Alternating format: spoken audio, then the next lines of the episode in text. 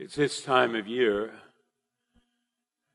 that those uh, pro football players understand that it is not their skill and athleticism that will win them a position pertaining to a sport that they, they have played for some 16 or 17 years.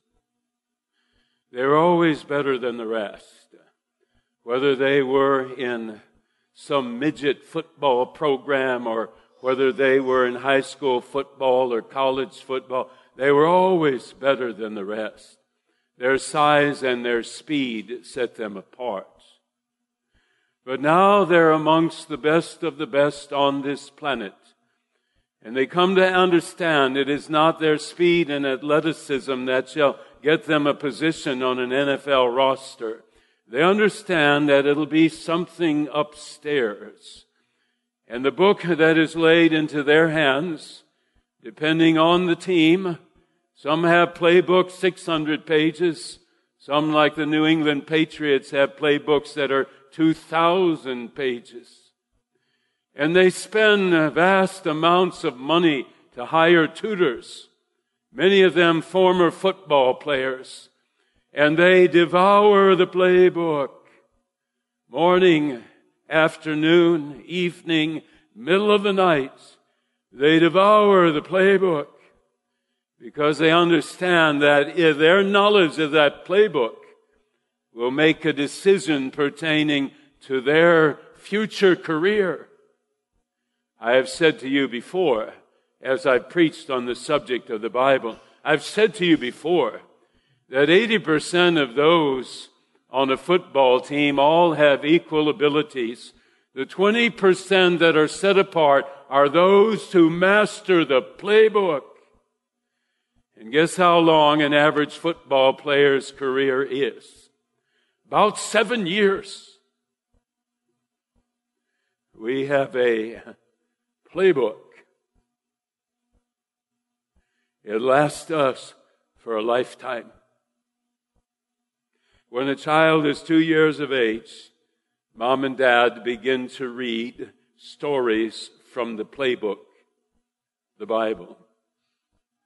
And when they're in their teens and when they're heading off to college and when they're in their 30s and 40s and 50s and when they're raising families and when all of a sudden the parents are beginning to exhibit ill health and when a loved one dies, when a baby comes, all of the episodes of life, they have a playbook and it is filled with the promises of God.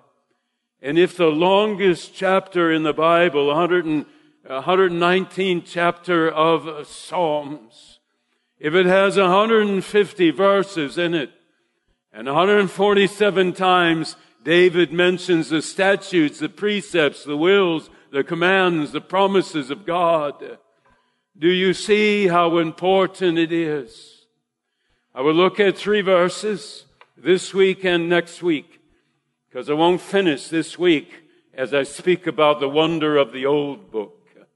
Verse 105. Your word is a lamp unto my feet. There is a distinguishing here. Thy word is a lamp unto my feet and a light unto my path. There's a distinguishing here. This past week, electricity went out in our house in this church during uh, orientation. Electricity went out all over Oak Park Avenue. And I go and I get the flashlight and it's very, very dark and I do not shine the flashlight down the hallway. I shine it, run it right in front of my feet. And when I come walking over to church, I don't shine the light from my parsonage to the school building. I shine it right in front of my feet so I do not stumble and fall. And when I go down the basement steps to see if the sump pump is still working, the emergency ones, thank you, I do not shine the light all the way down to the bottom of the basement. I shine it one step after another so I do not stumble or fall. Sometimes God's word is a lamp unto our feet as we take one step after another because something's going on in our life and we have no energy other than to take one step after another. Don't ask me about tomorrow with what's going on in my life right now. Don't ask me about tomorrow. I'll pray by God's grace that I make it through today. You heard it on the video. It said you open up God's Word every day. Do you brush your teeth every day? I hope so. Do you shower every day? I hope so. Do you open up God's Word every day? I hope so. On Thursday, I got a text from my family down in Texas. My brother Mark. He said, pray. He said, we just took my 16 year old daughter, Kara, who I know quite well. We just took her to the emergency room. And they've done a CAT scan. And there's a mass in her brain, and they think it's a tumor.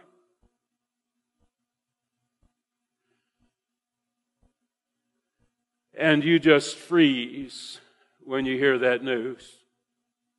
You just freeze. I called him. He said, I can't talk right now. I said, I'll call you later. And when I called him, he said, Paul, they're, they're 99% certain that this is a brain tumor. And we're all in so much shock, we don't know what to say. But I know God is with us. And I know that He has said to us, pray over all matters. I talked with him for some 15 minutes. I talked about John and I talked about Kara. And then before I hung up, I said, Can I have a prayer with you? I think that's the first time I've ever had a prayer with my brother over the phone.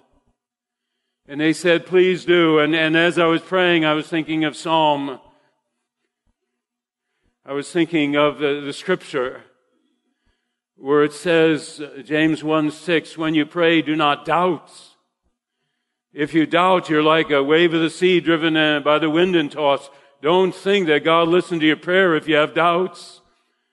But as I'm praying to God and as I'm thinking about Jonathan so many years ago, and as I think about all the prayers that I sent up for John, there's doubts in my mind as I ask God, Lord, there's a 1% chance it's not a brain tumor, and even if it is a brain tumor, maybe they've caught it early, and maybe she can have another 60 years on this earth.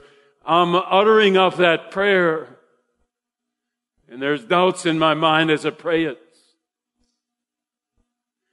Kara was getting ready this week to start her junior year in high school. I had talked to my brother last week and his son is so excited about his senior year, and Kara is so excited about her junior year. And here's all the things that I'm going to do this year, all the events I'm going to be involved in. And all of a sudden you stop. And all of a sudden God's word is not a light unto the path of her junior year. All of a sudden his word is a lamp unto her feet. I don't know if I can get through the next hour, let alone my junior year in high school. I don't know if my junior year in high school is even going to happen. But Lord, I know you're there. My brother Mark and his wife Debbie and Colin and Carol, I know you're there, God. And all of a sudden, this word is still all important to them not for the lengthy process of a year, a junior year in high school, but for this moment, this hour, this day. His promises. It was 10 o'clock the next morning, and my brother called. And he said, Paul, you prayed for a miracle, and so did hundreds of other people. We saw the oncologist And the oncologist said, I've been doing this for, since 1995, and I've seen thousands of these masses in the brain. This is not a brain tumor. I am 99% certain this is not a brain tumor. I will not do a biopsy. There's more danger in doing that than just leaving this alone. I'll put a hole on a shunt in her brain so that the pressure is relieved and that shunt will remain in her brain for the rest of her life. But your daughter, Kara, her junior year should go fine. And the next 40, 50 years of her life should go fine. And all of a sudden, his word, which the day before was a light unto their path, all of a sudden, his word is a light for the rest of this year and for the years to come.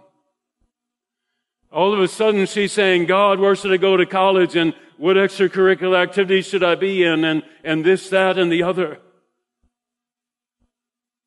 God's Word. So, remember Kara in your prayers. Wednesday, 163 years ago, we started the parochial school, same day church started. And when they're in that school, guess what they're going to study? This book. Guess what they studied 163 years ago on the first day of school? This book. If I told you they were using the same science curriculum they were using 163 years ago, if I told you, you they're using the same math book and geography book that they were using 163 years ago, you'd be pulling your kids out of that school. But if I told you the central foundation in our parochial school and others of the same nature has always been this book, the Bible.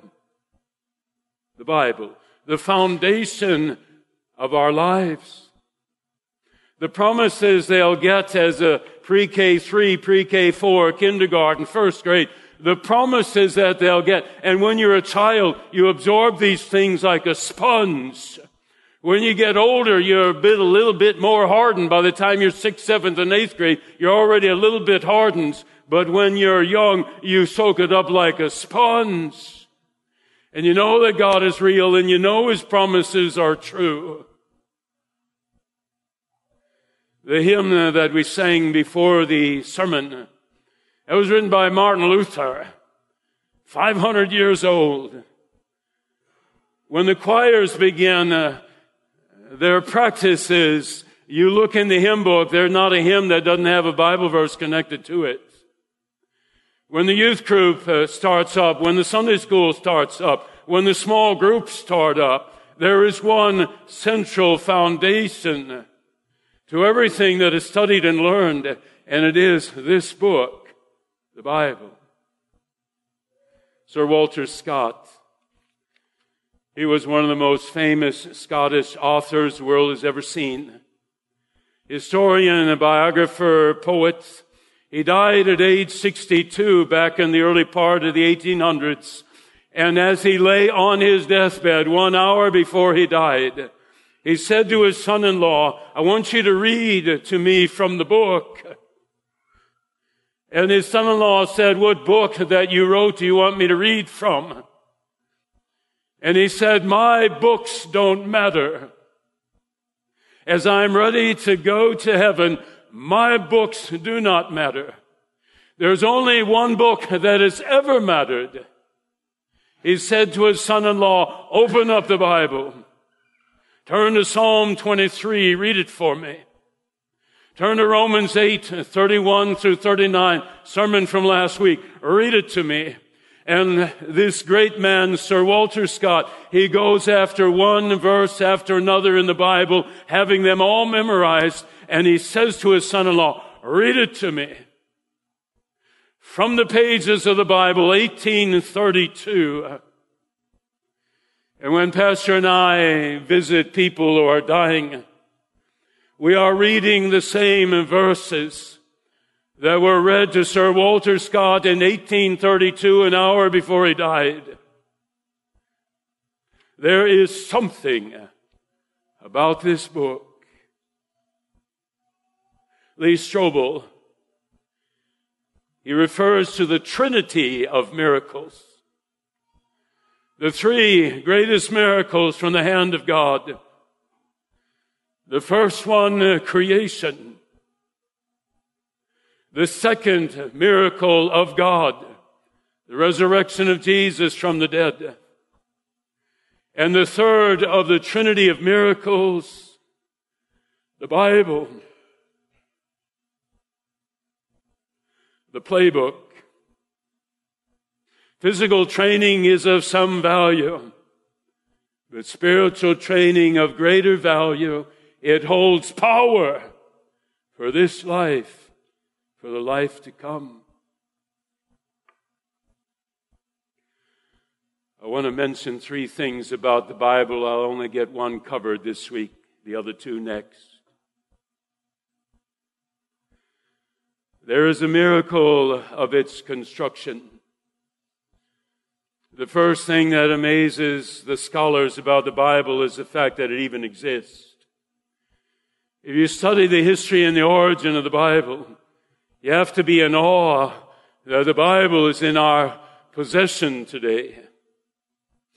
Consider the fact that no single man was ever given the task of publishing uh, or writing the Bible. No man was given the order by God to plan the Bible, to publish it for human consumption. There was no unified effort on the part of the 40 different authors of the various books of the Bible.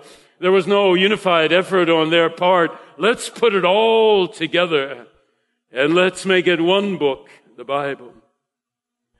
Great mystery of all time, how the Bible grew gradually, ponderously through the long march of centuries and dynasties and kingdoms. One man writing his fragments in Syria, another man writing his fragments in Arabia, a third man writing his portion of the Bible in Italy, another man writing in Greece, another man writing in Spain. Writers writing hundreds of years before someone else wrote. Moses beginning the process 1500 BC, and it's 600 years later that David writes the Psalms. And as you look at the Bible's construction, you see why theologians put it up there with the creation of the world, the resurrection of Jesus, and the Bible itself. We read it. It was the gospel. I made sure it was the gospel for today. Luke 21, 33. Heaven and earth shall pass away, but my word shall never pass away. The average book takes from a year to 10 years to write. Any book you can think of, generally speaking, is written by one person in their own generation. But when you come to the Bible, 1500 years to write 60 generations of this world's history. And this is a book that is in your home. I hope not gathering dust. This is the book that every confirmand picks a verse that they want as their confirmation verse for the rest of their life. This is the book where people planning their funerals, pastor makes sure that this psalm is read, make sure that this song is sung, make sure that this scripture is read. This is the book. I did a wedding two days ago. Zachary's Red Barn there in Mokena.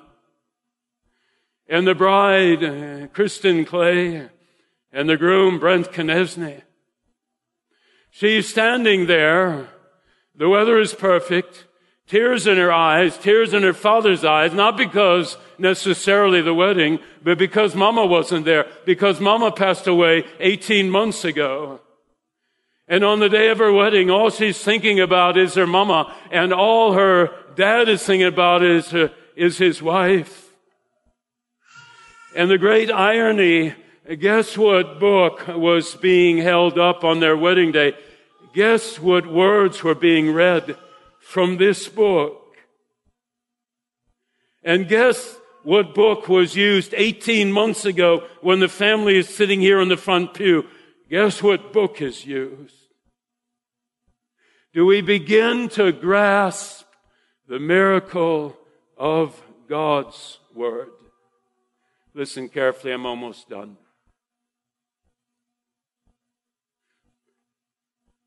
Listen carefully. We hear it all the time now. The plagues that are going through the world, COVID and all the rest. We look at the chaos and the wars, Russia, Ukraine, so many others.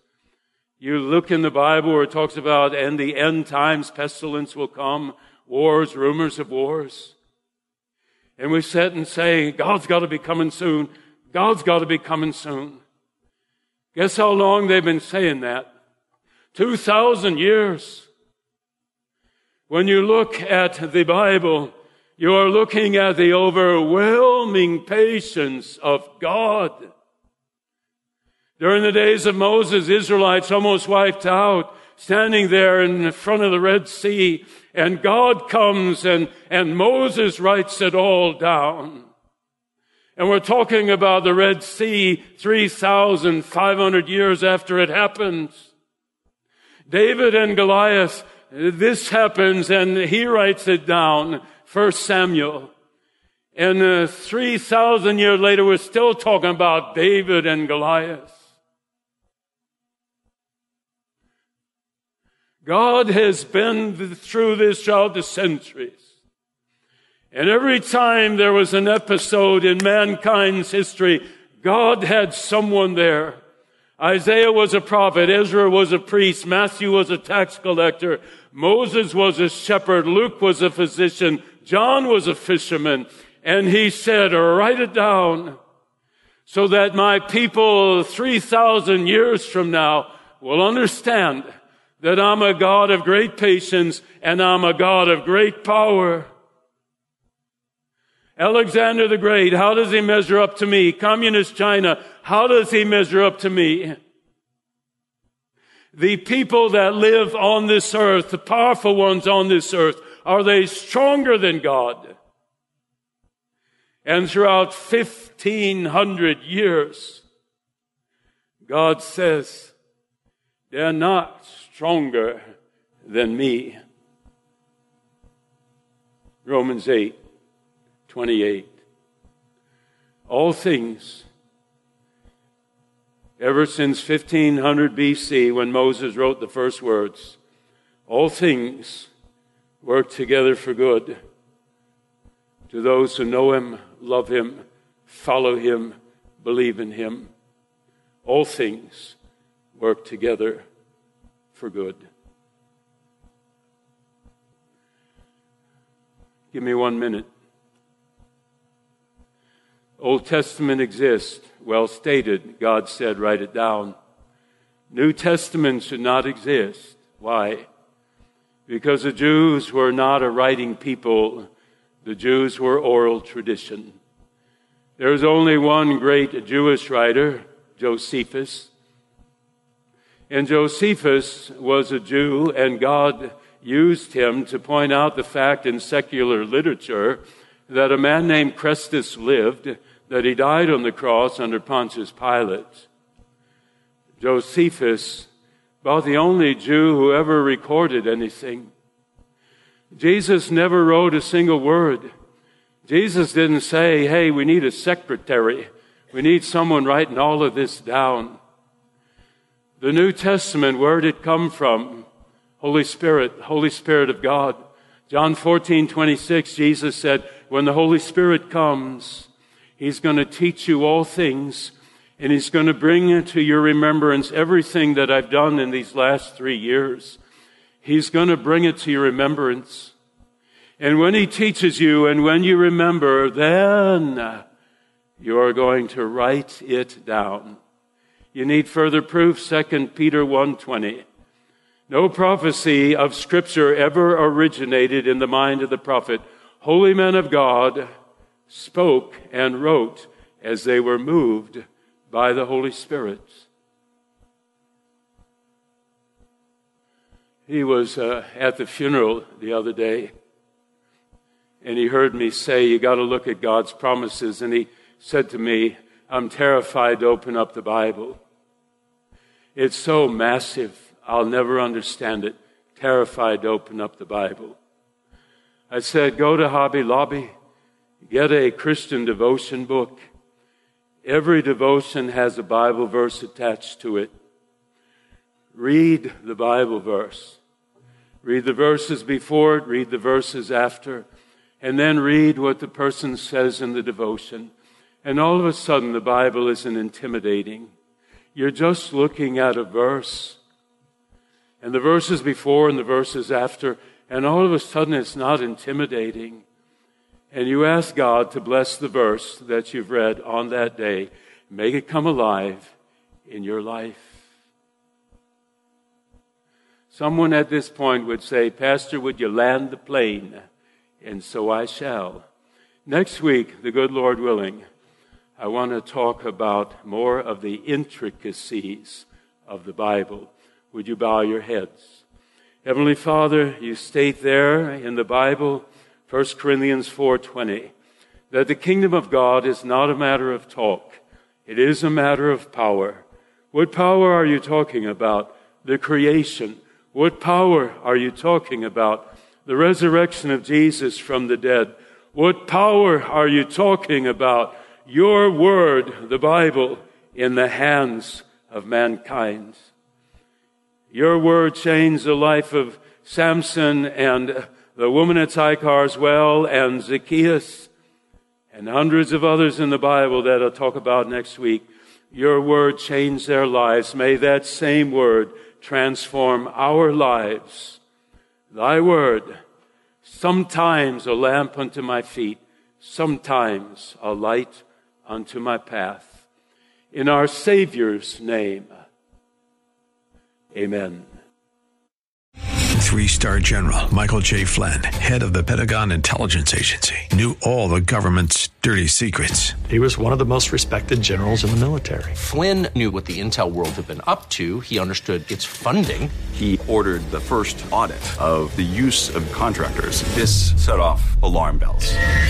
The explosive new documentary, Flynn, Deliver the Truth, Whatever the Cost, and covers the facts behind this scandal. Flynn told the truth. He was the most dangerous person for Donald Trump to hire. I find out the worst enemy that I'm going to face in my life is right here in America. They took my assessment and they wanted me to change it. And I was like, I'm not changing it. They had to get rid of Flynn with in depth interviews, archival footage, and never before seen personal records of the man behind the headlines. I just felt like I was drowning. Flynn, deliver the truth, whatever the cost. Available now. Watch it today. Go to salemnow.com. Salemnow.com.